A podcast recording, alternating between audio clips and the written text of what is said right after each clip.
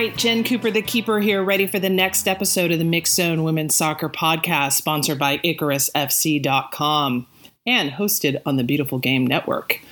This is podcast number 310, and with that number, we'll give a shout out to one of the players on the national team, the U.S. national team, who was part of the first pair of sisters to play on the U.S. national team, and that would be Lorrie Fair, who played at North Carolina, a midfielder who, in her first year with the U.S. women, played 310 minutes. And Lorrie's sister Ronnie also earned her first cap in 1997. So they were the first pair of sisters to play on the national team together. And of course, Kristie Mewis, Sam Mewis, the Mewi, as we can say, second pair of sisters. All right, two chats this week.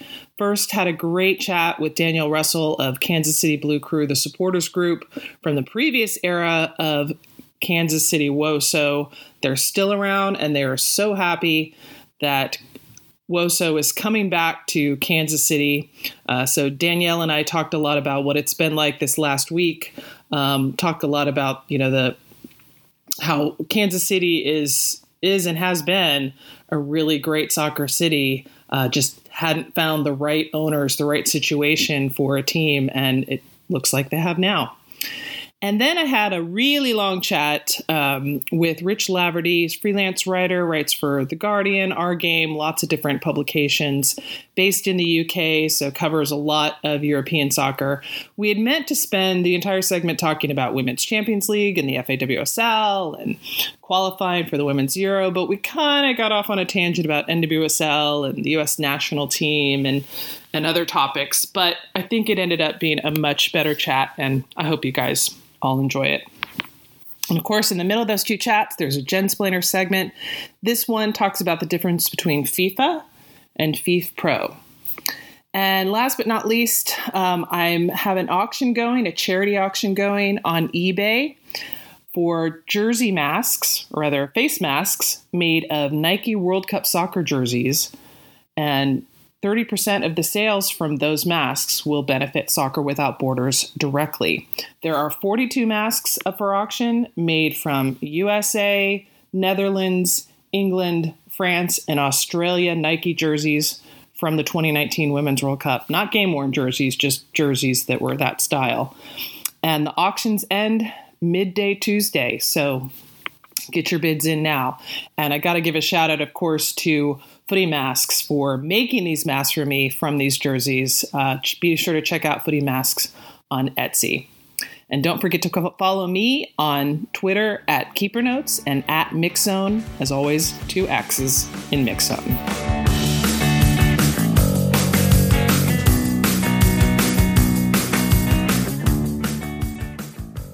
Right, Jen Cooper, the keeper, here with Danielle Russell, the media director for the KC Blue Crew, the supporters group that has remained faithful all this time, Danielle. And three years later, you got your team back. How does that yeah. feel? Oh, it feels great. Uh, you know, I had been hearing stuff for a while since uh, probably late spring and we knew it was a possibility uh, a couple weeks ago but still something on saturday when you heard that. Um, it was instant serotonin. It was just like my whole body was just like ah, i don't know what to do with all this happiness.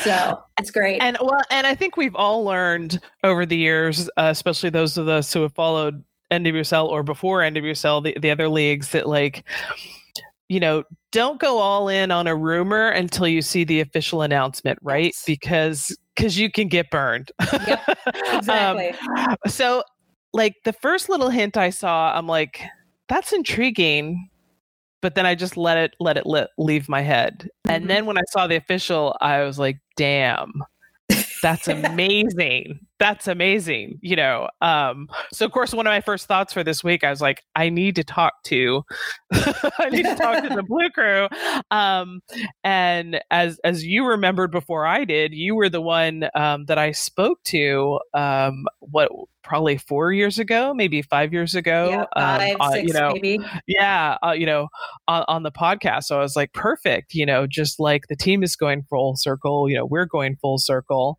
Um, but let's go back to to the end of 2017, three years ago, when um, you know, they the league had to announce, despite having brought in a new owner uh, for for Casey, that you know they were folding the team and they had managed to get you know Utah to basically pick up what was the team. Uh, but what was that like for you? I, I, mean, you guys were such a faithful group, um, especially. I, I thought it was such an interesting mix of like. Kansas City is a great soccer city. You can't argue that but it was obvious that the management for FC KC mm-hmm. Was not a great management team. Yeah. Um, you know, some of the things I heard in terms of, you know, office the front office workers a lot of them were hourly rate uh, you know where it's, it's, like that's you know not a good way to run things um, yeah. you know all, all that kind of stuff but you guys were so loyal and i remember you know seeing um, kansas city people travel to the 2015 NWSL final. That was the first one that was at a you know a preset venue, and I remember seeing one fan at the hotel I was at, a Kansas City fan, where he was so excited that like Kansas City, you guys won, and then I think the next day was uh Sporting Cup, KC right? was yeah Sporting KC winning the Open Cup, you know, um, and just this kind of and I don't mean this in a bad way, but it's like the little club that could, right? Yeah. That it, that, it, that it's like fine, these other management things aren't working well, but hell, you hired the man who is now our U.S. national team coach, right? Mm-hmm. Like, and and I remember those early uh, allocations. You know, the club getting Lauren Cheney, who became Lauren Holiday, Becky Sauerbrunn, and Nicole Barnhart and you know this perception of like oh well those aren't the the names right? But like but look what that club did. Yeah. You know totally swept the 2013 uh, league awards. Um, i'm going to put a post up about that on keeper notes. But so give me a little little background on how blue crew came together right? Because for a, a, team that didn't have for a supporters group that didn't have much support beyond themselves it seems like you guys were a pretty strong presence. Yeah um, the story our founder likes to tell and i think it's true but i'll just say i can't confirm it is we were the first nwsl supporters group. Uh, kat had created it right after the team was announced so we were there from the very beginning. Um, it just was a couple people and you know try to get friends to come. I ended up coming um, starting to come to games after moving back home in 2014 and i remember that season you know we went on to win the championship but there'd be games early on where there'd be four of us. But we kept you know coming to games trying to build up. Um, and actually by 2017 we had our best year in terms of numbers. And i think that was our first year we actually did paid membership and we had the most members. We just continued to try to grow organically, even though maybe the management went the opposite way with stuff. Um, and I think it was, you know, enthusiasm and support for the team, whether it was, you know, uh, those years we won the t- title or the years that we didn't quite get there. Um, it was basically, I think, something you said. We were kind of the little supporter group who could. Well, and I think it's so interesting when I started to look back at the players who played, you know, at, at, at Kansas City. Um, so many of them are in kind of influential roles now uh, beyond the soccer field, right? Mm-hmm. You've got Amy LePeilbet, um, you know, at at well, you know, she she served as Utah coach this fall. You've got Becca Moros, assistant coach at Sky Blue, you've got Becky Sauerbrunn kind of in charge of the U.S. Women's National Team Players Association, right? Like there's mm-hmm. there's so much so much history there, um, and of course, as we mentioned, Vlatko Andonovski is now the the national team coach. No big deal. Um, so so losing all of that, you know, I I can't imagine that heartbreak. I don't want to imagine that heartbreak. I just know what it's like to wait for a really long time to, you know, finally have a team in your city. Did you think, you know, women's soccer would ever return to Kansas City and and what were the what were the local actions to try to bring it back? Um, like you said, um, you know, the heartbreak that was associated with losing the team was I would not wish that upon anyone. Uh, my heart's breaking for uh, Utah fans right now because I know exactly what they're going through. Um, so we actually spent three years where like we we, we want to keep a presence because soccer is so important in Kansas City, not just with Sporting KC. Um, you have WPSL teams um, that Huw, well, you know, Huw was uh, coaching one. You have the youth leagues. You have stuff like that. So we didn't want to go away, but we knew that it was kind of diff- going to be different. Um, and we knew we just kind of had to wait. And so we figured we'd have to wait some time, but maybe our day would come again. Did not think it would only be in three years uh, definitely thought there was a lot of people ahead of us. Turns out that uh, there was some good people down in the city who really wanted a team and pushed that ahead. But I, I did not think it would be this quick. Even uh, earlier in the spring, I started hearing uh, talk, and I was like, "No way, no, don't be ridiculous. oh my gosh, she needs to quit talking to this person who's just going to get her hopes, you know, stuff like that. So, well, and of course, I can totally identify with the feeling of finding out late in the year that suddenly you will have a team and not only a team, but a team in the next few months. Yeah. Right. So, so not a, okay, soccer's coming back to Kansas City and in 18 months we'll kick off. No, you are guys, you guys are effectively replacing the team that replaced you. um, bringing back Huw Williams, who was the team general manager before, the man who hired Vlatko Andonovski. Now he's going to be coach. Um, and what I really love is the story of the local owners. Um, mm-hmm. One that it's that it's separate from MLS, so it's not. Again, we're not building this league that is that is dominated by uh, clubs that also have an MLS team. Not that that's necessarily bad, but I think it's you want to keep it a mix of owners. Like I like that we have a mix of independent owners, owners with an MLS club, owners with a USL club, right? So it, it kind of it brings a good balance to it. So tell me what you know about the Longs and also Brittany Matthews. Like I love it. It's like it's local people with money saying, I want to put, you know, my money where my soccer is. Yeah. So I told you that earlier in the spring is when I first heard rumblings, and then about a month ago is when I was like, "Oh no, there's actually rumors, uh, truth to that." And so I kind of figured out was the longs because I'm really good at the internet and sleuthing that way. and uh, it seems really cool. Like, uh, um, you know, people who were on Wall Street and wanted to go back to Kansas City, and they were season ticket holders. They knew the team. They knew Cat by name. Um, our capo slash um, founder. Um, so I thought that was really cool. I kind of looked up, you know, after after the last owner, um, I kind of wanted to be like, all right, let me look this up and make sure they're okay, type thing. And they seemed really genuine, which is nice. Um, and then, like you said, Brittany, who um, for those of you who do not know, is um, Patrick Mahomes' fiance.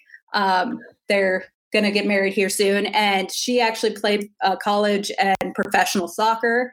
And they are basically royalty in Kansas City. Um, you know, obviously Patrick for what he's done, but both of them for what they've done with the community. Um, people just really like them, love them. And so having them there and having um, uh, bringing in uh, majority female ownership, uh, not just um, Angie and Brittany, but then also Jen um, who's the owner yeah. and president, an owner and president. And uh, she, you know, I just talked to her briefly. She emailed us on Monday, but she seems like a great person to have there. Um, so I I feel like I just ranted for some reason and went off. no, you didn't. okay, I'm like, what was the original question? Um, but having well, these I, people, oh yeah, the local stuff. But having these people who are local, who obviously really care about Kansas City, and I think that's a big thing. We've seen owners in the past who aren't local, who don't really care. Um, but to have people who love the city, but then also have people who want to be in the league. Um, I've really enjoyed the past couple days reading about how the Longs, um, you know, have reached out and are friends with um, Julie from the LA team, and they're like, we want to new do a new approach to ownership and all this, and it just seems really cool, you know. Yeah, and and I do like that the majority um, female ownership isn't a token thing. Um, yeah. I have I have seen in business, not just soccer, but in business. Well, it's like, oh, well, we're a majority woman owned, where that's actually a husband wife partnership, and technically, um, you know, by government standards, that that counts as you know woman mm-hmm. owned. But but but it's like no, I want to. It's like this makes more sense, right? This is this is women who've made money putting money back into the sport, investing in a women's sport. Um, you know, that's something that we've lacked for such a long time, right? Yep. Um, is, you know, women putting money in, obviously having women that can put money um, in. So, I love that that we're seeing that, and also, you know, the story of the Longs reaching out to LA, going, "We want in." No, really, yeah. really, we want in. Um, and, and I think it's it's the kind of momentum that's just going to continue following, you know, the 2019 Women's World Cup, the expansion that we've seen. You know, so it's like LA kind of feeding Kansas City, and I think this would just feed feed more like that. I think so too and I love that they want to build their own venue because um, because mm-hmm. that's not an easy project. Uh, but it tells you that they're kind of in it for the long haul, right? Exactly.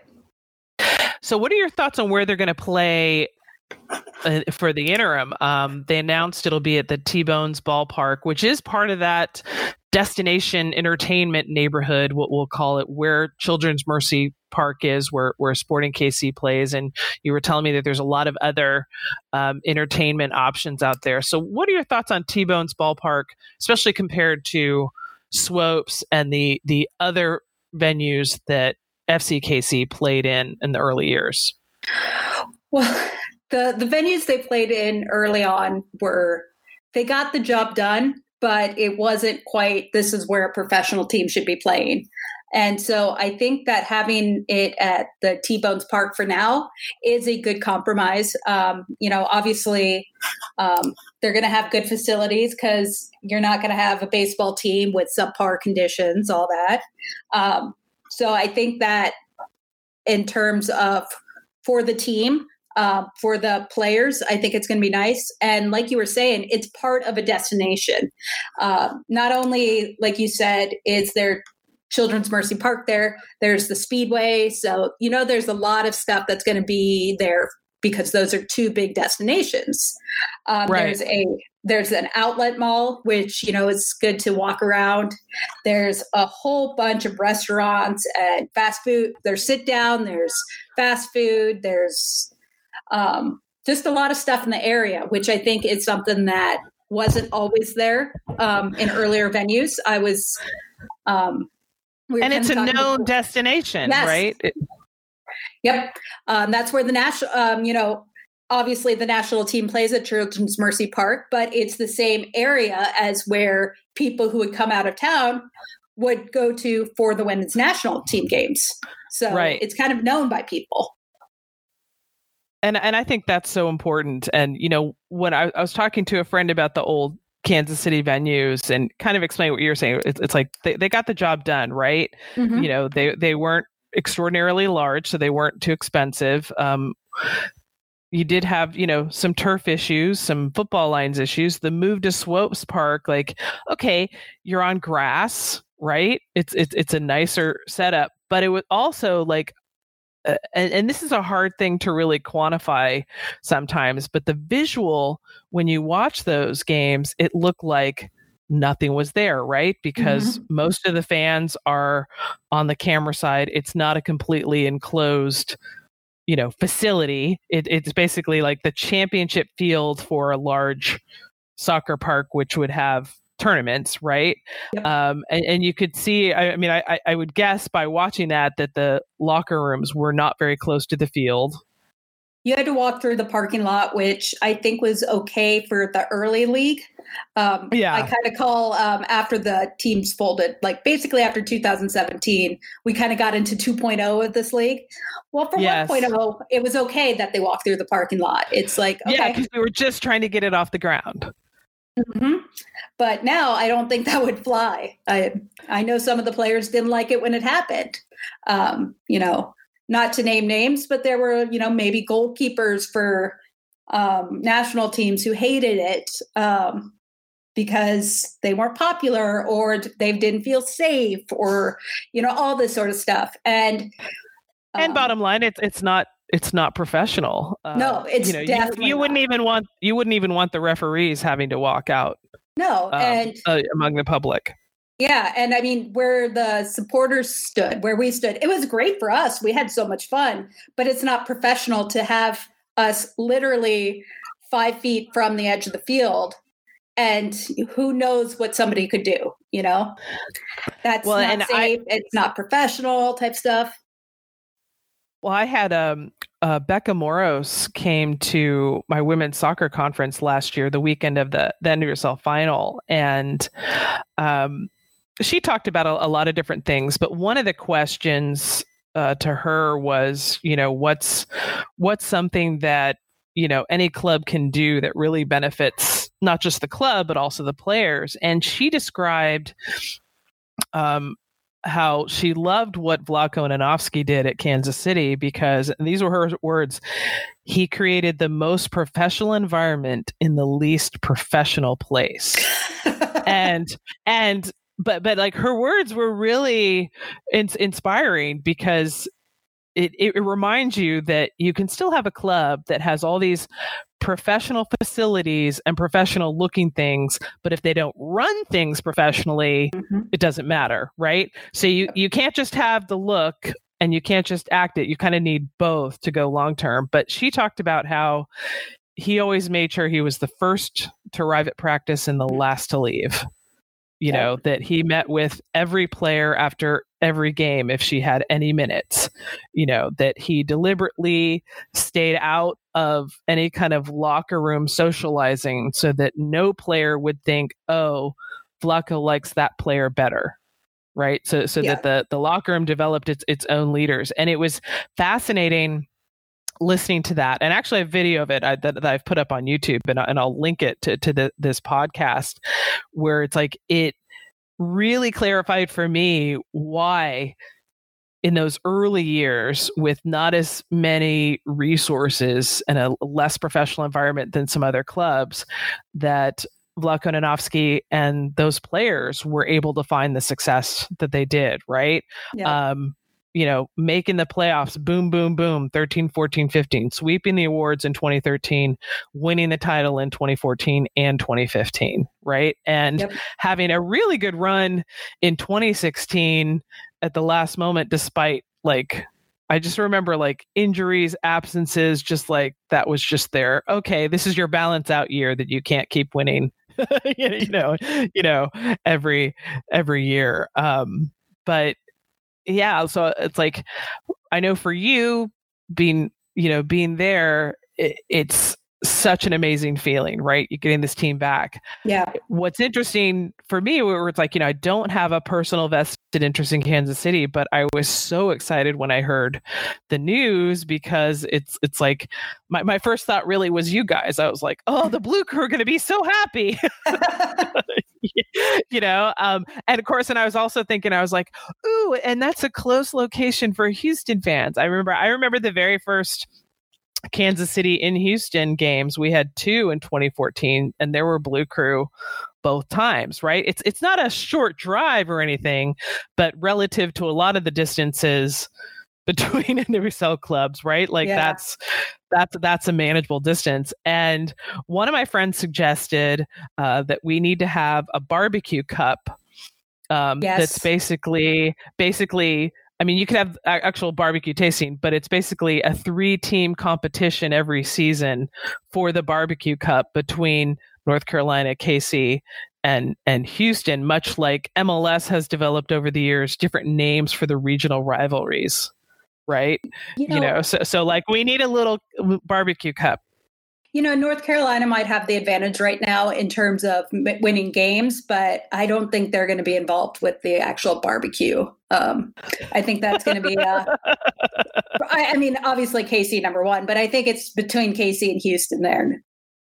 Full well, offense, what I, what, North Carolina. Full offense. Yeah. What what what I love is that because obviously I've, I've, had KC at all play. Uh, sorry, I've had barbecue in all three places. Um, there's such different styles, yeah. right?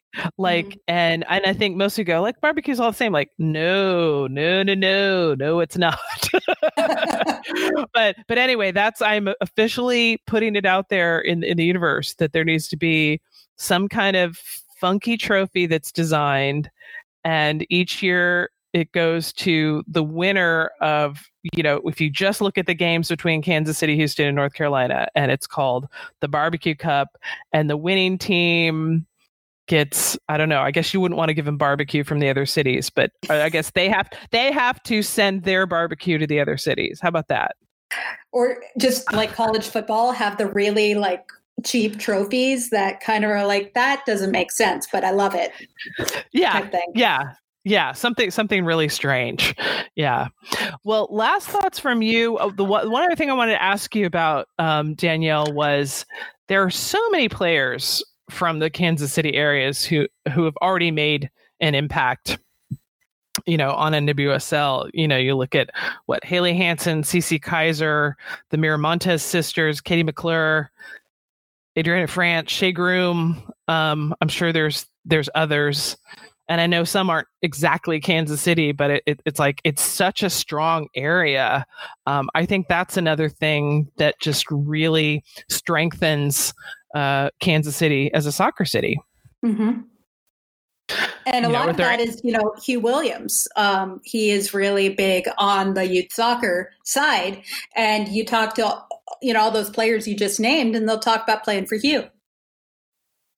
So and yeah, and, and, like again, I mean, we're, we're you and I are just oozing joy left and right. But but I, I love that it that it's Huw back with the club. I love that we've got a club back in Kansas City, and and I love everything that I'm hearing about these new owners. So Danielle, congratulations! Um, Thank you. You have just received the best Christmas present ever.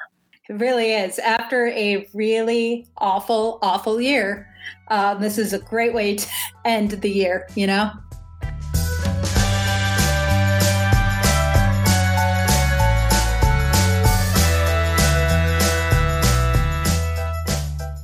Time for little splaining. This one's pretty short and sweet. Uh, what's, what's the difference between FIFA and FIFPro? Now, FIFA is the organization that is the ultimate governing body for all soccer associations, playing associations in the world. So beneath FIFA, there are the six confederations, you know, basically your six continents. And beneath the confederations, you have the associations for each country, and then you go into all the country, um, the breakdown in each country. So FIFA is they organize the game, right? They organize the Olympics, they organize the World Cup, uh, you know, they set the rules, whether they work with IFAB to set the rules. Um, they FIFA has its own awards, as we know, coming up in the coming week. We will know who gets the FIFA Best Awards for 2020. Separate from that is FIFPro, which is the organization that represents any soccer players or footballers rather who are playing professionally in the world. So FIFPro has their own best 11 men and women's um, and it's only voted on by the members of FIFPro. They also work to represent the interest of all professional footballers. Um, like the chat I had with Ann Peterson not long ago about FIFPro's report on how women's football in particular was affected by COVID. Um, so just keep in mind there are FIFPro awards and there's FIFA awards. They're different. The organizations are different, uh, but think of it as like equivalent to NWSL and the NWSL Players Association. So, hope that was helpful.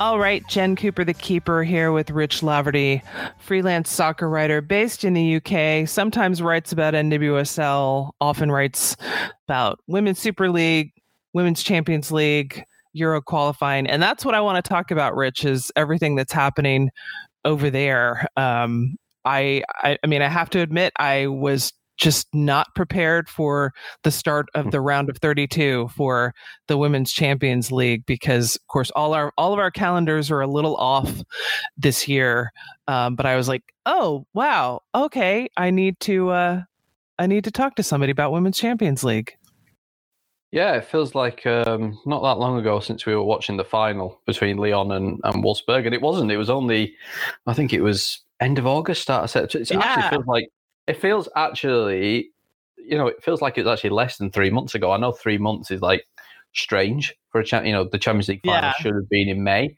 um, and the fact it was only three months ago, it feels like it should have been quite recent. But it, uh, it almost everything this year just feels like a really long time ago. As soon as it happens, I know. I you know. Get, you get like one event, and then you have a week, and then you think oh, that last week like felt like a really long time because there's so much happening every single day. Like it, it in terms of like timings, this whole year is just so like everything just feels like a long time ago. Whether it was last month or ten months ago, everything just feels like ages away.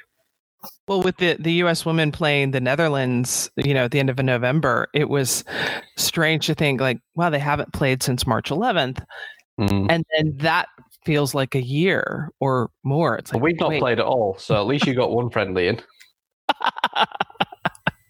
I know. I so wanted to watch that uh, England Germany match yeah. that was scheduled we, for October. Played, we've, we've not played since March 11th, and we had right. both our friendlies cancelled. So, yeah, it's um, it's been a bit of a nightmare.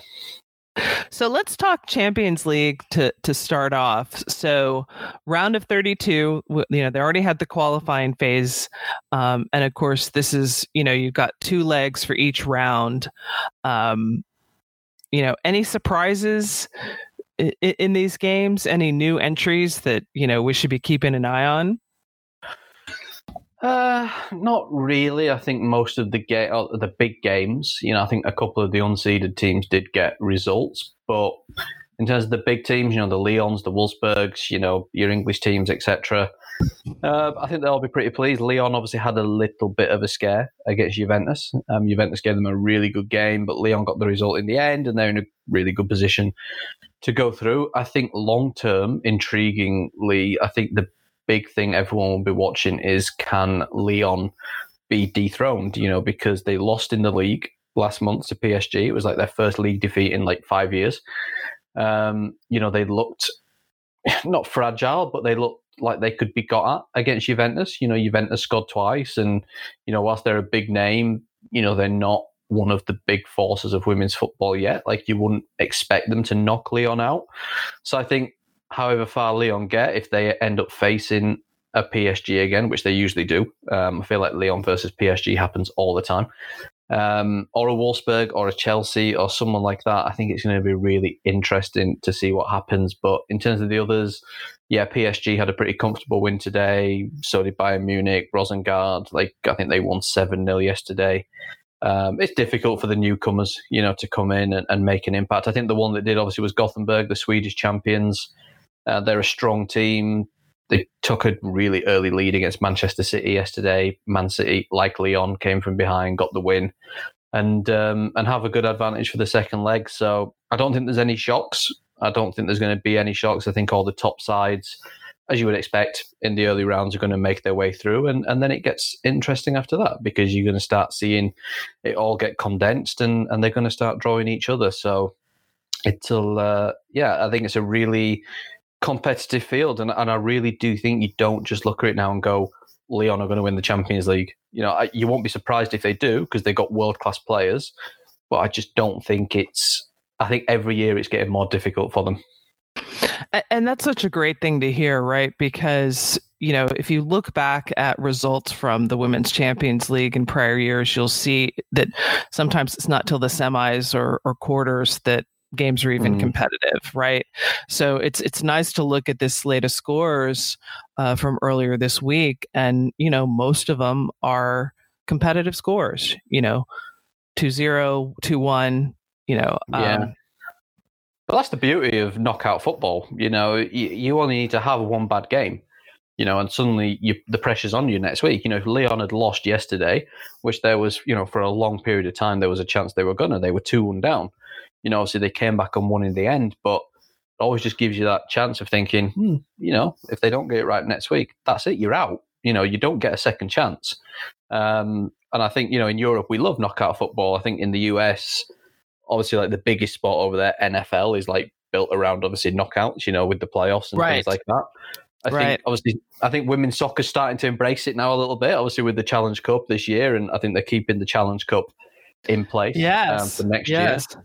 Like it's so much fun because you know you can go, you can be North Carolina Courage and think, ah, we're the best team, you know, and you can play Sky Blue or Houston or whoever, you know. But you have a bad game, you're out, and that's it, you know. And I think that's great, and that's why the Champions League's great. And I'm looking forward to seeing how that develops in America because, like, we loved watching the Challenge Cup here this year. You know, we had such great access to watching it, and um, if I'm right in thinking, it will be the first time you guys have had a league and a cup in the same season in 2021. Y- Uh, yes. Yes, that's that's the plan for 2021, and You're it getting, was you're getting on board with knockout knockout soccer now, which is good. so, um, but yeah, the the you know that that is what the beauty of it is. You know, with the Champions League, you have a bad game, you know, and you either have one more to make up for it, or you, you you're out, and that is it. You know, you, you, your hopes of winning a major trophy are over again for another year. So. You know the, the big teams are going to make their way through this first round. You know, no problem. I think they'll all be in the next round. But after that, you know, when they start to get drawn against each other, some of them, you know, with teams like Rosengard probably being unseeded, a team like Atletico Madrid will be unseeded, and then after that, you know, I think once you get to the quarterfinals, it's a free for all.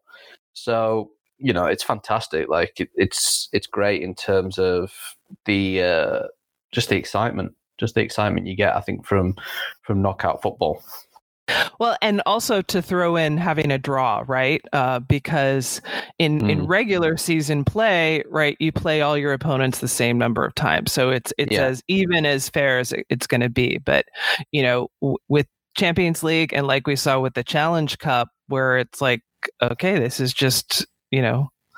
This is just who you who you get to play, and this is this is how it turns out, and you you have to play the the, the schedule you get. There's no oh everybody's going to play the exact same people, right? So Mm. you know we we, we set it, see that in the World Cup. You know, usually ends up that one side of the bracket's a little easier than the other, but you, you still have to win all your games, right? Um, yeah, I, and and I'm so glad that that we saw such a great response to the Challenge Cup this summer, not just from the fans, but all the coaches were like, "No, we need more game mm-hmm. situations like this because when you only have four teams making the playoffs, which means there's only three knockout games every year, Yeah. it, mean, it means only a small pool of players are having that. I think are they opening that, up experience. next year, the playoffs? There- There's Yes. more teams, isn't there? Yes. So now that there's going to be 12 teams, they're going to do six teams in the playoffs, which means that the number one and number two seed get a bye uh, to, to the semis. And, and I think Yeah. that's great because it also means that CBS will have more games to kind of push during you know the end of the Mhm. fall season the games that are really important um so you don't have that like woo playoffs oh it's over you know it's, it's like you got got a little Yeah. bit more I mean, you'll generally have more Yeah. football anyway, as well, won't you? Because you have a new team as well, so that always brings Yes. about more games. Yes, yes, and thankfully, an even number of teams. So Yeah. we won't we won't have the awkward. Well, these Oh, teams have to no. play Yeah. midweek, and these don't. And then, you know, um, it's sounding like 2022 will have an even number of teams as well. Like we know uh, LA is on board for 2022, and then there's um, supposed to be another team. You know, we keep hearing rumblings about it. So I'm I'm hoping. Jet 2022 happens. feels like a long way away at the minute. I know, I know, and I keep confusing all of um, the years because since Olympics 2020 are pushed Yeah. into I 2021, know, I and then Euro got pushed into 2021, women's Euro pushed into 2022. I'm like, wait, what? Yeah, I know, like, what we year is it? What day is it? Like, we're hosting for the like you know well the first time in my like adult life it's not the first time we've hosted the tournament but like we're also looking forward to it next year and like obviously it will still happen but it's just been yeah it's just got to wait another year but um yeah i think i think it's great that you're keeping the challenge cup around because like i say you look at this year north carolina like dominated again and everyone was like oh they're just gonna win you know because they won all four of their group games and then they right. play Port- they play Portland, who finished bottom, didn't win a single game, and then they were out, and that was it. you know, because they had one bad game against Portland and, and that was it. And I think that is just the beauty of it. Okay, I think there was one goal in the quarterfinals. I think the other three games were all penalty shootouts. I think. Um, yes, yes. So I, I, think the the temperature and the lack of preparation may have taken its toll on some players, but like you get shocks, you get shocks in knockout football, and I think I hope the Challenge Cup is there to stay for you guys because I think it's a it's a lot of fun. Well, and, and I like. Um, that you know soccer here is evolving um, so that we do have that fuller more traditional schedule where you've got your you know your regular season games your cup games um, you know other competitions. Ideally you know down the line as concacaf gets stronger that you know we could see the development of a concacaf women's champions league right? Just like mm-hmm. they have you know for, for the men. Of course we need more um, more leagues for that. Um, but I think one of the biggest challenges I've had this year in terms of record keeping in my almanac is, and even on the broadcast, trying to explain to people how, yeah, all these stats still count. I kept hearing people say, oh, it's not fair that these goals don't count. Like, no, they all count.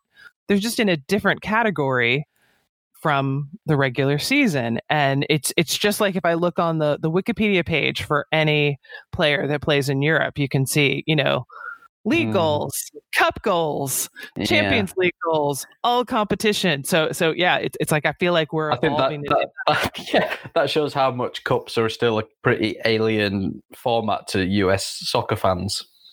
Yeah, which is like, well, especially especially on the women's side, right? Because yeah. the, the, the U.S. Open Cup for the men has come a long way, uh, you know, since the birth of uh, of MLS, and it was it was kind of a big deal not to have it this year, right? That I think it was mm-hmm. the second longest continuously run tournament in the world i think because it had like every year since 1904 or something like that you know so but but yeah so it's like it had built up that momentum but when you haven't had something on the on the women's side and i have people say why don't we have something on the women's side it's like well you don't have you know enough teams that are all playing at the same time right like because uh, our, our lower leagues for the women's are the summer only kind of thing mm. right you know so yeah I, th- I, th- I think it is we're we're hitting kind of a point of maturity where like okay soccer's getting stable enough and growing more that you can start seeing these other these other competitions um yeah and, and, when when i think about like if if you look back at the, the calendars for the us women's national team say 20 years ago they played whenever right because they had no club club games to worry about mm. you know and and so now I, I feel like since nwsl has, has launched um and we're starting to see more leagues um get stable, get bigger. You know, like like Spain's league has come such a long way. As you know, the WSL has come such a long way, right? And so now we're getting to the point where, okay, US NWSL and Australia's W League, they can't be partner leagues anymore, right? Mm. And and that's a good thing. That's a good thing that it's like you're not expecting a player, oh, play 12 games on this side of the world and then the other half of the year you'll be on the other side of the world playing for this club, right? That trying to more what's what's yeah. the word for it? Just just more stability. I wish I could go to the W League for a few months. I would take that. A couple of months in Australia, do a bit of work, a bit of sun, come home. Yeah, yeah. I'd, I'd love to go. Like, I mean, Australia is an incredible country. Like I, have been there before. It's an absolutely fantastic place, and yeah, it'd be great. Like someone said, oh, you know, unfortunately, it's not possible because obviously the English season runs through the winter. But if someone said, like, you know, you can come and work, we've got a job opportunity in Australia, you want to come work with Melbourne City or Brisbane Roar or something for a few months, I'd, I'd be there. It'd be great. Um, I think I think it's really like the cultural differences, like obviously between everything you've said and like what we experience here. Because like obviously everything for you guys, or the perception anyway, here is everything you guys do, especially on the women's side, because obviously the success of the US women's national team is everything over there is about the US women's national team. Like everything else is secondary. Like the league is secondary. Everything else is secondary. It's all about US, US games. Like I feel like your national team players like barely kick. And obviously this year, a lot of them didn't anyway. A lot of them opted out of Challenge Cup and Fall Series. But like even during a full NWSL season, I just feel like they pop in, they play a few games, and then they're on camp again. And like here, like we love the league. Like we like even the FA Cup. I mean, the FA Cup last season's FA Cup got finished at the end of October, like four months after it should have done. Uh, I think we squeezed it in. The Right. semi-finals were in the midweek, and the final was like on the Sunday. And but it was like we have to finish that. It's the FA Cup. Like to that's like the most his- historic competition in the world. It was like push everything else aside. We like cancelled a whole weekend of league games, get the FA Cup final in at Wembley, even though it's behind closed doors. That has to be in. And like for us, that's like always the most important thing. Whereas for you guys, like it just feels like it's all like we, we obviously want England to do well, but like a lot of people would say club over country. You know, they want to watch their club. International football is an income. So many people here on the men or the women's side hate the international breaks. Like they just want to watch their club, and that's it. Right. And with you guys, Right. it's like get the USA on. You know, get in camp. and like I feel like you have a camp Well, like it- it- all the time. Well, th- that's true. You you you've brought up a lot of good points, and I want I want to respond to all of them because I feel like we're it's- going way off topic, but it's still quite no, fun. but but So no, no. That's I, I love to go off topic. Um, that we could be here all night. there there's there's a different there's different pockets of, of fans. I mean, um, there is a really hardcore NWSL fan base that Mm. is frustrated that it's like, why is there a camp outside of a FIFA window and the U.S. players aren't with their clubs? Because everywhere in the world they else in the world they'd be with with their clubs, right? You definitely have a fan base that has only seen um, you know, the U.S. women play as the U.S. women because really, until you had um, the the TV deals in the last couple of years, it, it wasn't it wasn't something people were aware of. Not that it wasn't easy to watch NWSL if you knew it was on YouTube, right? Hmm. But it, it wasn't something that was widely promoted. And of course, it's a very saturated sports market here, right? Yeah.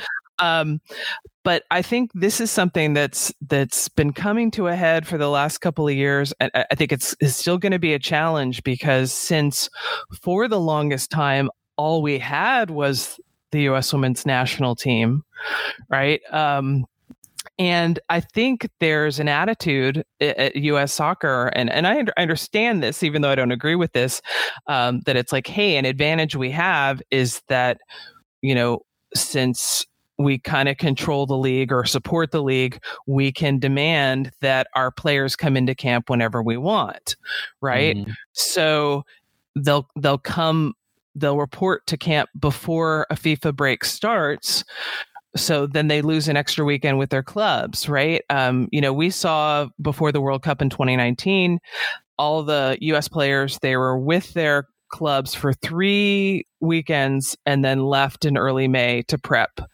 Uh, you know, for the Mhm. World Cup, where all the other internationals they were there till late May and then they joined the World Cup, and it's it's it's kind of thing or like it just doesn't seem right right to me long term right it's it's not fair to the NWSL it's not fair to the fans of the NWSL and I don't understand why FIFA wouldn't say hey US soccer you can't force the NWSL clubs to to release their players or there's as we saw during Challenge Cup some of the, Yeah. the, the national team players who did play like Sam Mewis Crystal Dunn Rose Lavelle they had their minutes managed uh, Mm. or rather dictated uh, by U.S. soccer, and I, I think that's that's something where, uh, unlike the rest of the world, where club soccer came first and the national teams grew out of that, you know, for the women.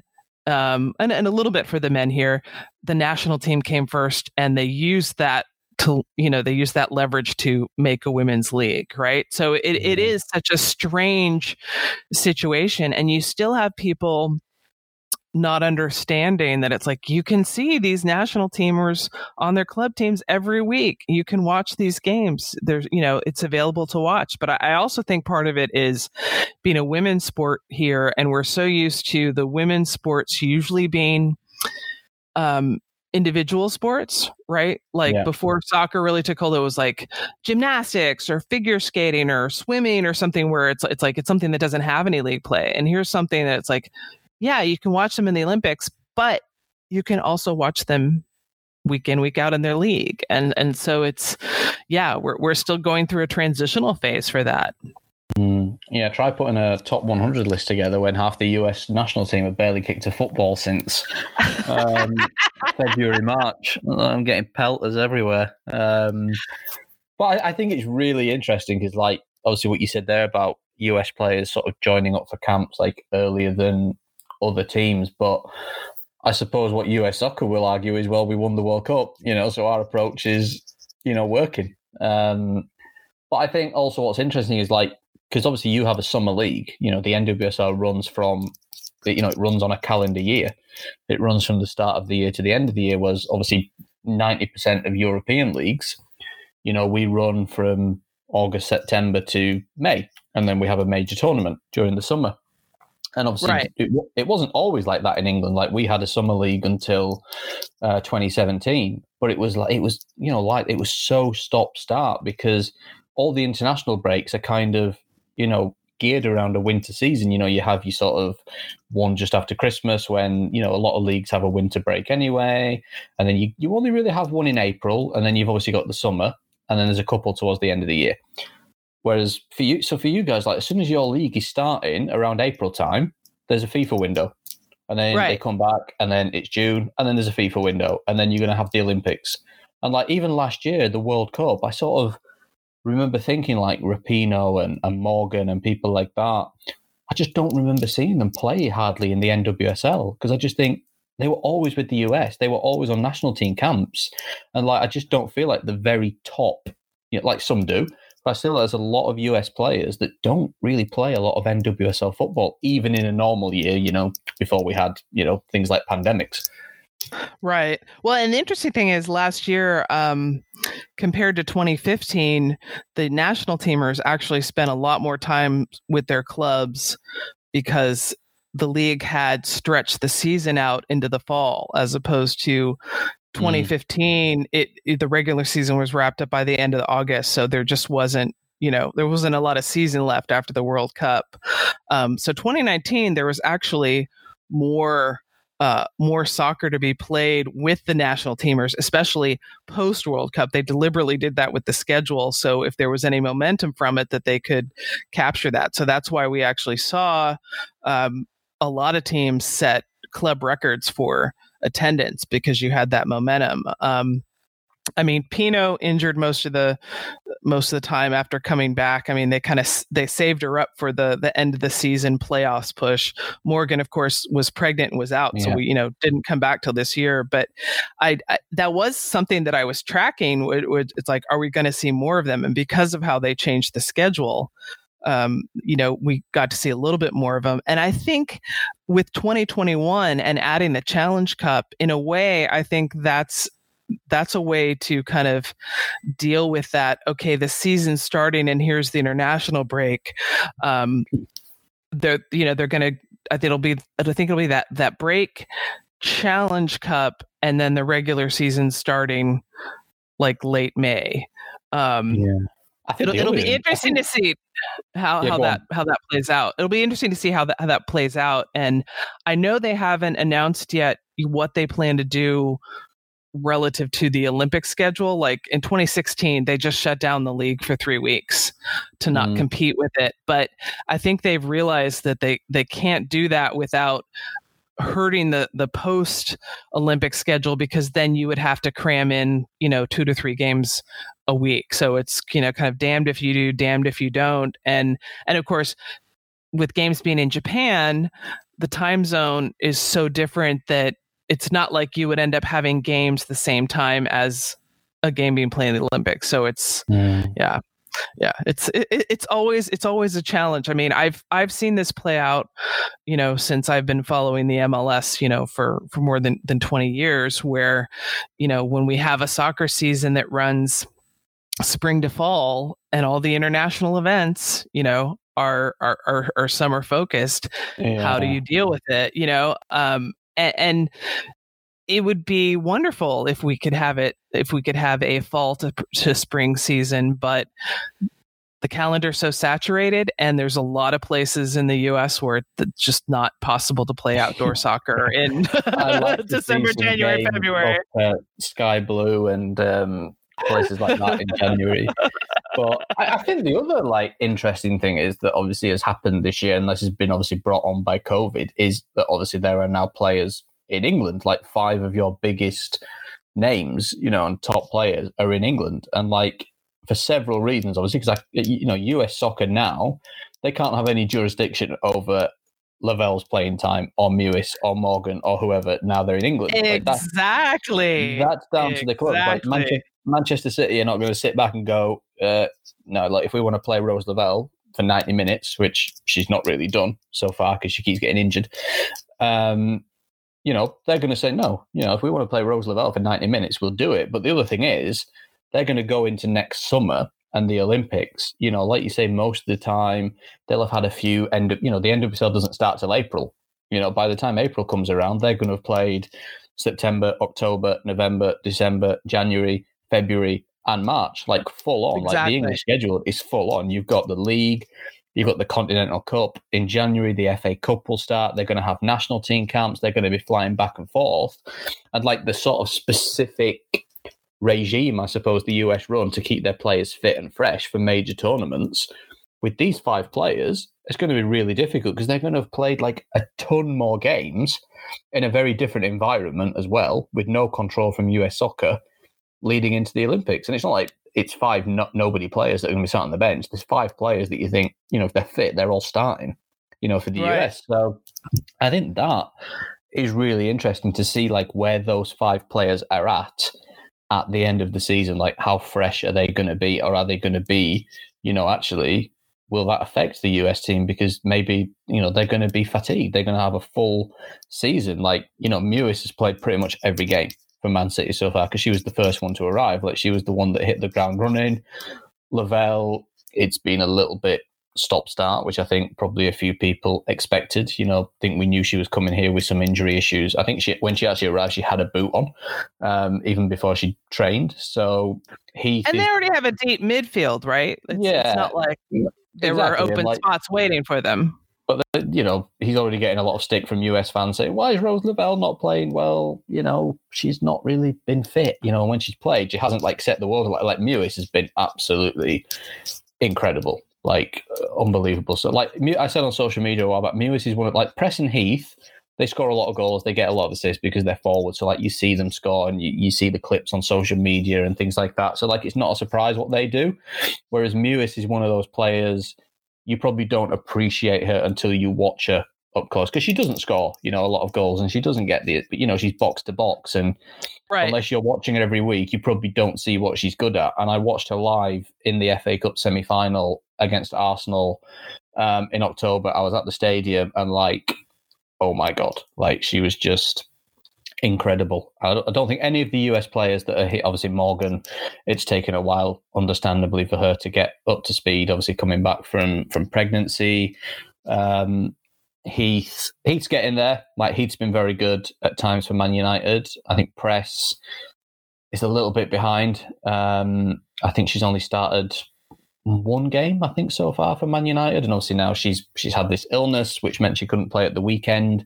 So I think I hope you know Press and Heath if, if they start combining, you know they'll be deadly for Man United, and I hope we get to see the best of Press because um, it's taken a little bit of time just for her to get up to speed. But Mewis has just been, yeah, like I said, she's one of those players that when you start watching her regularly, she like she's like the epitome for us of the US team. Like we look at you guys in Europe and go like they're so physically strong. They're players like they have this stature. You know, they're tall, they're stocky. Like all these European players, you look at players like Fran Kirby you know, Jordan Nobbs, they're all about five foot. You know, they're technically right. very good, but they're, and then you've got Sam Mewis, who's like eight foot. You know, just running, to, just running to like honestly again. I mean, Arsenal have got one of the best midfields in Europe. You know, they've got Lia Wälti, they've got Danielle van de Donk, they've got Jordan Nobbs, they've got Kim Little, and honestly, that whole game, Sam Mewis made it look like she was playing against preschoolers. Like it was just, and it's just like this is why like it was so funny at the World Cup last year, like because the semi final, because I was working for a US outlet, I was sat with like the US journalists in the game. So I had my editor Brandy from our game sat next to me, and there was people like Grant Wahl there and Meg Linehan, and like I was talking to Brandy through the game, and like she was like, "Oh, you know, we've not been that good, and you know, we don't know if we're going to win. Like England have got a really good team." And I said, like, you have no idea what the perception is, do you, of like the rest of the world? Like, we just think you're going to turn up, you're going to play reasonably well. Like, you don't even have to perform that well, and you'll win the game. And I said that to her. I said, look, whatever England do in this game, England could have the game of their lives. You're probably still going to win. And look, obviously, it was a weird game. England, bizarrely, despite not playing very well, could easily have gone through.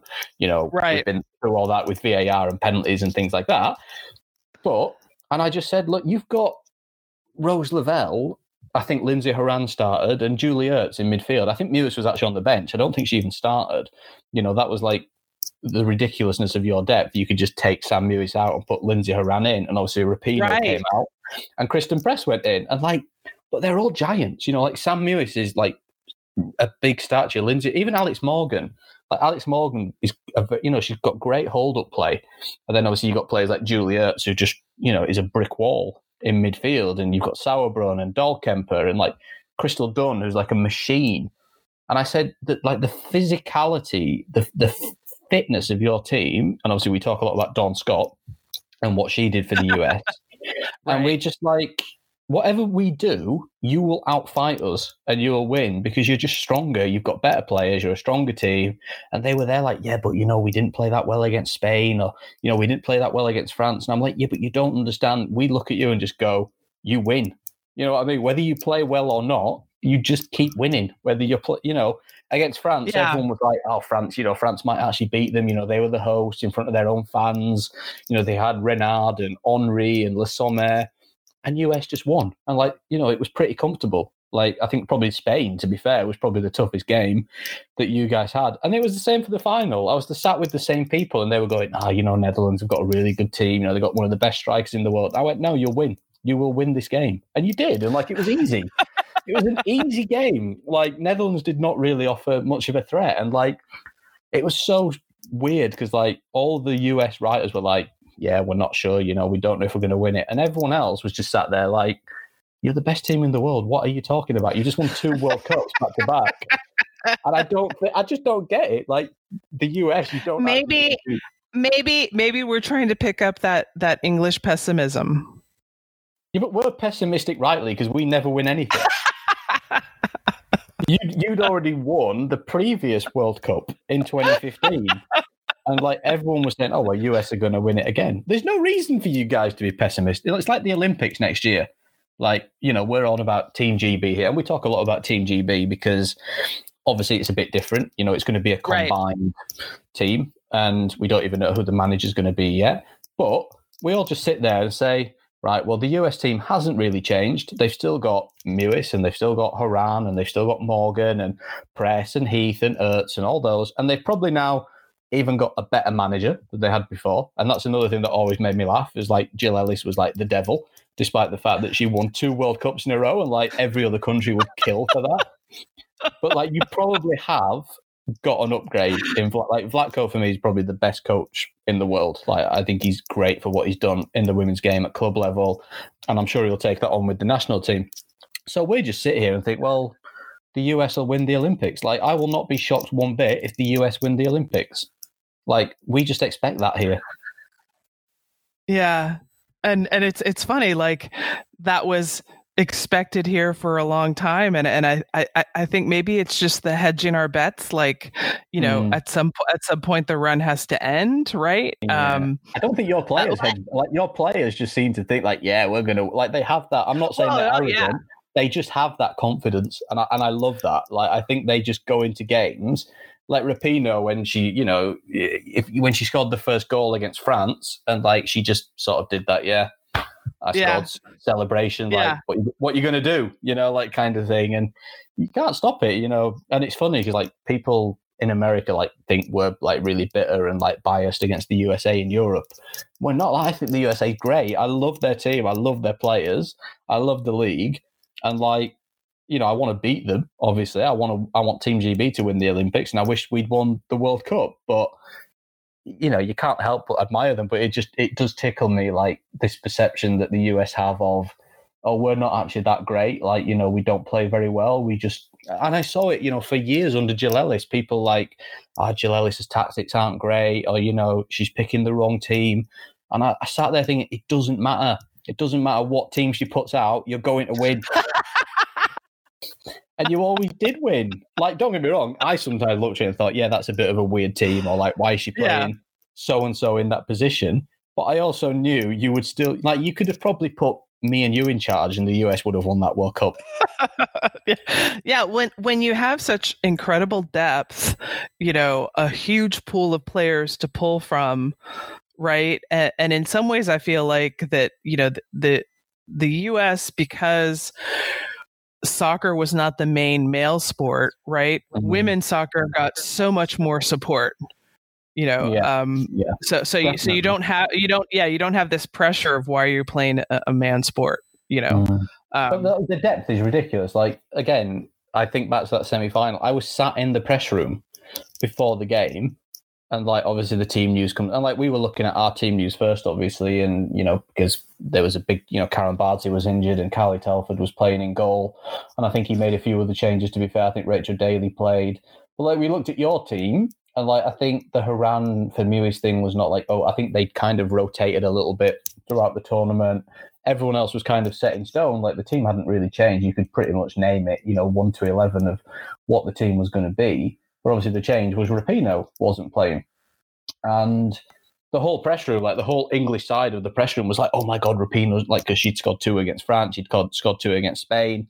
And like you do, you know, everyone's getting a bit excited because, like, for us, that was a big deal. Like, you know, you guys had won the we'd never won anything so like for us it was like if we can win this if we can just win tonight we've got every chance because obviously like france were out germany were out so like we fancied our chances if we could have beat the us and everyone was like oh rapinoe's not playing and i'm i was sat there like yeah hang on a minute yeah, rapinoe's not playing but um that's only one player i'm just like they haven't just got like a nobody to come in for her it's Christen press you know what i mean like this is like one of the yeah. most talented players in the world, and everyone's like buzzing because Rapinoe's not playing, and I'm like, yeah, but Christen Press is playing, like she's top class, like you know that's not going to be easy. And then obviously she scored, you know, yes. so that justified my point. And I'm like, you can't get excited because Rapinoe's not playing. You know, they've got like a world class player replacing her, and like it's just ah, it's crazy. Like the depth you guys have is just, and I think it'd be interesting, obviously, like to see how it because this team, like you know, Ertz and Morgan and Rapinoe and and players like that, you know, they've been the foundation of this team for like so long. But like when they go, like there's going to be like a lot of pressure now. Like you said, we talked about Mal Pugh earlier, but like Ashley Sanchez, Sophia Smith, like they've got so much to live up to. Like how can you how can you actually live up to what the US are doing at the minute, like winning back to back World Cups? So like I think there's going to come that transition point at some point, you know, with the US because like those players now that I just mentioned are not young, you know, they're not going to be around forever, right. and yeah, being like maybe even the next World Cup. Like I don't know what the US team will look like in three years. You know, the likes of Ertz, the likes of Rapinoe, the likes of you know Sauerbrunn and O'Hara, players that are in their thirties you know, are they going to be there in three years' time? Yeah, you know, what kind of uh, retirements will we see, you know, after the Olympics next summer? And also, you know, talking about, you know, the U.S.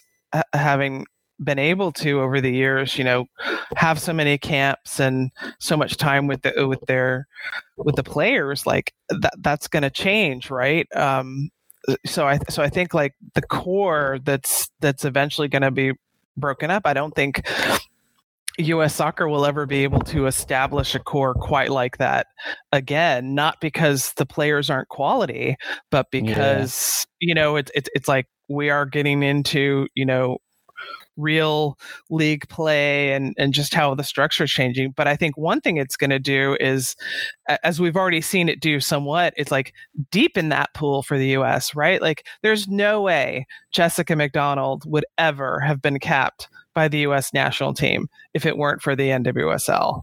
You know, mm. and there's mm. no way she would have made the World Cup roster if it weren't for the North Carolina yeah. Courage, right? that's the you know, interesting so, thing with with national team football. Like you can't just buy players. Like you are reliant on what's obviously coming through the system, and obviously you guys have a great college system anyway. So, but it'll be you know because even you know you think back to 2015, obviously you had Abby Wambach and you know Christie Rampone and you know even back, you think the 99ers, you know, like Mia Hamm and, and Brandi Chastain, like, and you think, well, how do you replace them? You know, what do you do after Wambach's gone? You know, what do you do after, after, um, you know, Rampone's gone and Hope Solo and players like that? And you still win the World Cup. So I think um, there'll always be players coming through for the US, and I think the rest of the world is just watching on and hoping they're not actually as good as the ones that are there now.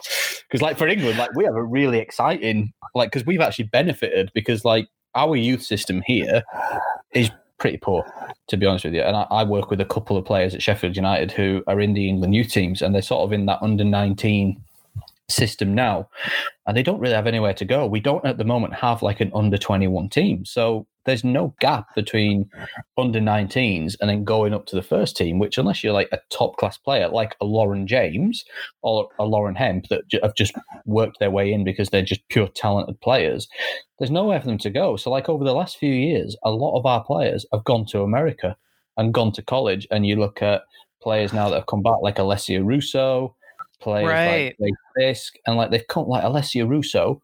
She looks like a US player like she's so tall, she's so stocky, she's so fit. Like she's got an unbelievable shot because she's powerful.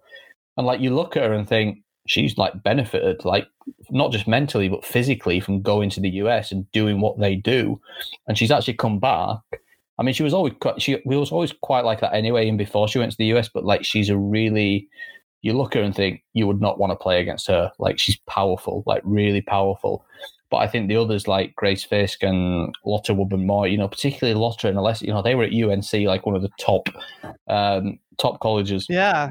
in the US. And they've come back and they look like, you know, physically they're ready. And I hope that helps England because, you know, now we've got Dawn Scott as well, obviously, which should take things, you know, on the fitness side up a notch because she will bring obviously what she did with the US, I'm sure, in the long term. But it was really interesting actually to see like players like Alessia come back and they actually like physically almost look like American players. And I think that's like obviously it works for you guys. So I'm not saying your players are not like technically gifted, like they are incredibly technically gifted, but I, I still think the thing that sets the US apart is they can physically outlast teams and you know physically almost bully teams because they're so strong. And I think because our youth system is actually quite weak, we've actually benefited somewhat from that because they go into America and like you guys are developing our players for us. well, and similarly, you know, we, we sent over Mewis and and Lavelle and and, Mewis and doesn't mean developing. And, they're world class players already, you know. No, but um, how about um, how about the icing on the cake? We'll frame it as the icing on the cake. I mean, you know, if there's one thing that COVID has gifted us, you know, it, it, I'm not stupid. You know, those players would not be in. England. I think Sam Kerr would be. Like Sam Kerr obviously came over right um, from Chicago before COVID, and I think Pernille Harder would be. You know, she obviously signed for big money uh, for Chelsea from Wolfsburg, but yeah, you know, it was just one after the other. Like the Mewis and Lavelle sort of thing happened, and it that wasn't like a huge surprise because like Manchester City obviously brought Carli Lloyd over a few years ago, and they've always been quite big on that sort of you know if we can get big players, you know, market you know from America, we're going to do it. It was like a two. It was like a two month loan. Uh, it was so short. Yeah, term. and then like, but then like Heath and Press happened, and then you're like, uh, hung up because like we were always sort of told like there was no official ruling, but like only a certain amount of like US players would ever come across at any one right. time. And then like right. Press and Heath happened, and you were like, oh, hang on a minute, like you know how many? And then I remember when Morgan happened, I actually got told about it like a few days before it actually got announced, and. I didn't believe it because I was just like, no, like, come on, she's not played for ages. Tottenham's like not one of the biggest women's teams yet. I was like, that can't happen. And then part of me thought, hang on a minute, it's 2020, like anything can happen this year. And yeah. then it happened. And I was just like. And she needs, she needs the minutes, right? And she wasn't going to get them here. Yeah. And it was just like, well, hang on a minute. We've now got Sam Mewis, Rose Lavelle, Tobin Heath, Christen Press, Alex Morgan, and like, oh, you know, other players, you know, Denise O'Sullivan came over, obviously from North Carolina, and Rachel Daly came back, and Jess Fishlock's come back, you know, and it's great to see. But I think it'd be interesting, you know, down the line, does it open up, you know, you know, for other players to say, well, hang on a minute, you know, I'm not going to be controlled by US soccer. If I want to go to England or to France or to Spain or wherever, I'm going to do it. Well, and the next CBA for the national team players um, is up at the end of 2021. So I'm sure that's going to be a big part of the discussion because, you know, there was a limit of how many players could play outside of NWSL at any one time. But with COVID, basically they were told, you know, it's like, hey, whatever you need to do to get minutes, right? Because knowing that, um, the fall series for NWSL, which happened very kind of last minute, um, you know, you would still only get four games, right? So I, I think it does make sense that, um, you know, Alex Morgan made the move to Tottenham, at least for a loan, where it's like, okay, she could get a good training environment for several more months and more minutes than she would have been able to get with Orlando's four game fall series, right? Um, mm-hmm. Um, and but I cannot and I cannot tell you how many people I have had to talk down about. No, the league is not imploding. This is hmm. actually this is actually real football. This is players go on loan. This is also COVID, where it's like, hey, these players need to stay in shape. And like you were saying about, it'll be really interesting to see what Mewis and Lavelle and Heath and Press look like when they've been playing the whole fall spring. You know, yeah. go going into the Olympics and and like Orlando not getting to play in Challenge Cup, well then that's why we saw more players on loan from their club than any other club because those players need minutes, whether it's mm. to keep their contract, to get a better contract, to earn time with their national team, to to recover from injury, whatever. You know, it's like players got to play. Yeah, I, I just hope, you know, like I say, you know, I'm a huge fan of those players that have come over. I just hope we actually get to see the best of them because, like I said, there's only really, like, it was such a difficult time to come over because obviously they uh, were coming off the back of not really playing much. Like, you know, they played right. Olympic, and, you know, they're not, with all the respect in the world, they're not the most, like, competitive games in the world, like when you're playing right. Haiti or Honduras or Costa Rica or teams like that. And then obviously SheBelieves, which are, you know they're competitive, but they're you know they're still essentially friendly matches, and teams rotate their squads and things like that. So like all of them, I think Mewis did play. Mewis did play Challenge Cup, and I think Lavelle played a very little bit of the fall series. But obviously, Morgan was coming off the back of you know hardly any football, you know, because of a pregnancy. Press and Heath, like you said earlier, hadn't played since the US played on March the 11th. And then you're coming over and they're having to get you, you know, they had to quarantine. It wasn't like they could just come in and, and train. You know, they had right. to go into quarantine and then like even now, like Mewis, like I said, because she was the first one to come over. Like she got a preseason, she got some preseason friendlies, and she's really hit the ground running. Lavelle came over already injured. You know, it was a while yeah. until we actually saw her make a debut, and then she's been in and out. She's had a few knocks. Now she got injured again at the weekend, so we don't know how long she's going to be out for. And then at like United, you know, Heath and Heath and Press came over quite a bit later than Lavelle and Mewis. Like those two moves happened quite a bit before the United ones. So they came over even later. Like preseason was done. Like by the time those two players came in, like the season had started. And they had to quarantine and then you have to train. And like it took weeks, you know, to get up to speed. And like Heath is starting to start regularly now. She's up like every week you sort of think, yeah, Heath's going to be in the starting team. Whereas Press, has been, I think she's only started one game, I think, so far for United. I think she's been on the bench a lot. She's had, you know, 20 minutes here, half an hour there. And now, obviously, she's had this setback, she's ill. Don't know how long she's going to be out for. Hopefully, not very long. But like, we're already at December. And like, for us, that's like halfway through our season. You know, we'll be having a winter break in like a week and a half.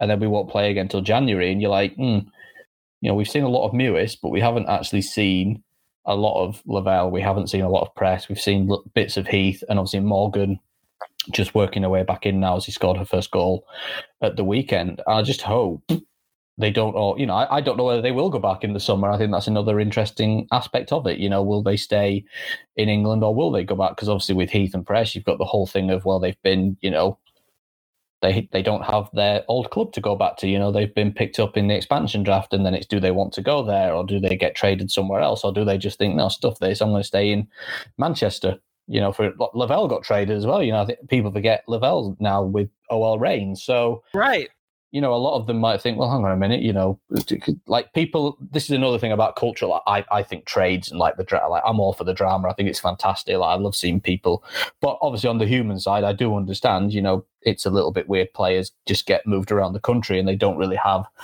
much of a say in it. But like you know that you know Press and Heath might think, well, hang on a minute, you know, I don't want to play for that team, you know, so what do I do? You know, if they're not going to trade me, well, can I stay in England? You know, can I stay with Manchester yeah. United? And I think like a lot of people are thinking that now because there's obviously this story of, you know, well, they're going to go to Angel City in 2022. You know, that's the whole plan from, you know, the new team to say, well, you know, we've we signed you up with not really any expectation that you're going to play for us, but we can use you, you know, to get something nice off Angel City next year. And obviously, if that's the case, then they have to stay in England because Angel City obviously are not coming in until 2022. So I think like it's crazy because like you see these trades in America and you think they might not play out for a couple of. Like Caitlin Foord, Caitlin Foord's been picked up like, and she's like flying in England and like there's no you know, sign of her going back anytime soon. Yet they've picked up her rights, and like it's kind of like you're playing this big chess game where like you're not actually going to exactly. find out what happens for a couple of years. So, well, I think there's every chance you might see. I think maybe Mewis would go back because obviously she's still with North Carolina, and like, why would you not want to go back? Like they're the top team. You know, Lavelle obviously with OL Reign will be interesting to see how they do because I think they're undergoing a bit of a you know, bit of a makeshift at the moment, like OL Reign with new manager and, you know, new players and whatnot. But yeah, for, you know, Press and Heath, you're going to get to the end of the season.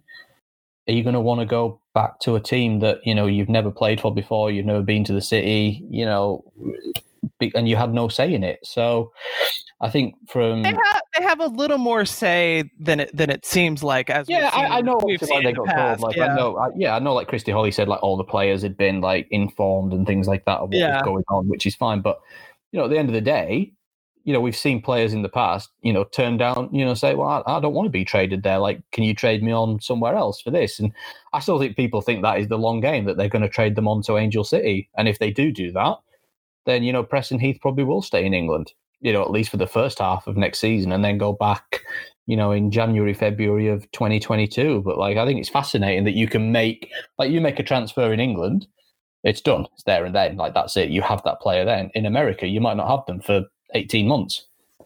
Yeah, it's it's the wild west of of NWSL soccer, and um, of course, like you said, you and I could go for hours, but I think we're approaching an hour, so I think I think we'll probably stop with one hour. I feel like we didn't um, talk about any, any of the things that we planned to talk about.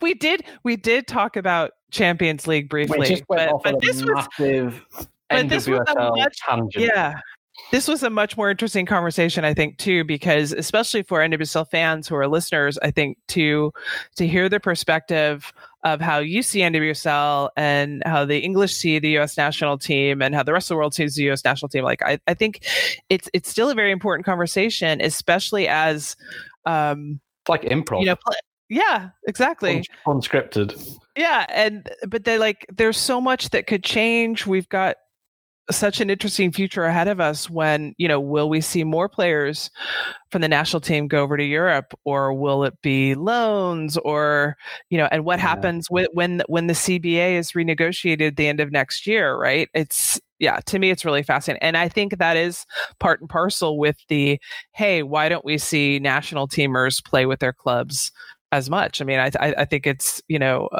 fair from your perspective to say I don't feel like I see him very much, and you know, so it's like I I want to see the league get to a point where maybe we don't have allocated players anymore, right?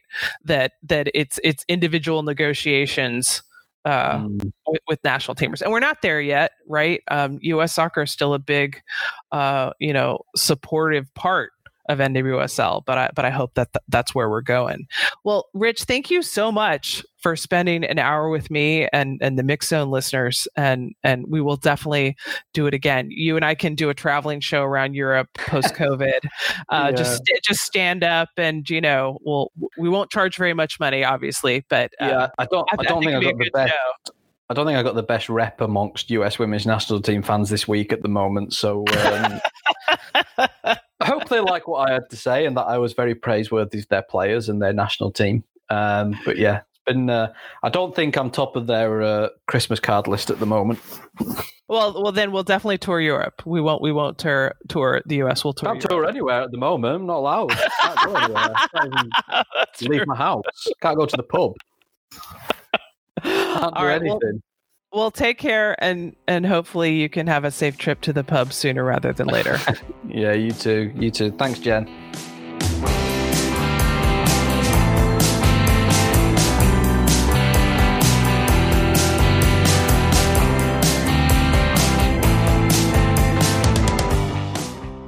All right, time to wrap it up with the back four. First and foremost, uh, if you want to keep track of all of the recent player moves, signings, trades, contract updates, I have a great Google sheet linked at the Woso Nerdlinks page of keepernotes.com. You'll note that the Utah tab is now the Kansas City tab as uh, the new Kansas City franchise will absorb all of the Utah contracts. Also, you definitely want to bookmark that page, the Woso Nerd links. Lots of great stuff. All of the US call ups going back to early 2015, entire history of the NWSL draft, of course, links to buy the NWSL Almanac, pre order the 2020 version, get the Challenge Cup booklet, which leads me to my next point things for sale. It's holiday shopping season, right? Um, of course, in my world, it's always soccer shopping season. But I've started putting up uh, posts on Woso gift ideas on keepernotes.com. Already did one about the jersey masks um, that I mentioned in the open, doing an eBay charity auction for masks made out of Nike soccer jerseys. Uh, also, did a great link on Woso t shirts, and I'll be adding more over the next two weeks before Christmas. Uh, if you have any ideas, send them to me, keeper at keepernotes.com. Last, be sure to mark your calendar. The 2021 NWSL draft will be Wednesday, January 13th. It will stream live on Twitch starting at 7 p.m. Eastern Time. We will have 10 teams picking 40 players. It's going to be pretty exciting to watch. All right, that's it for this episode of the Mixxed Zone. Got to thank everyone for listening. Anyone who subscribes, posts a comment, tweets about it, I always appreciate that. Got to give a shout out to our sponsor, Icarus FC. If you're tired of the same old uniforms and cookie cutter templates that you get from Adidas and Puma and Nike for your teams, you can check out the completely custom kit options at IcarusFC.com. And as always, many thanks to Sean and the Beautiful Game Network for making this podcast possible.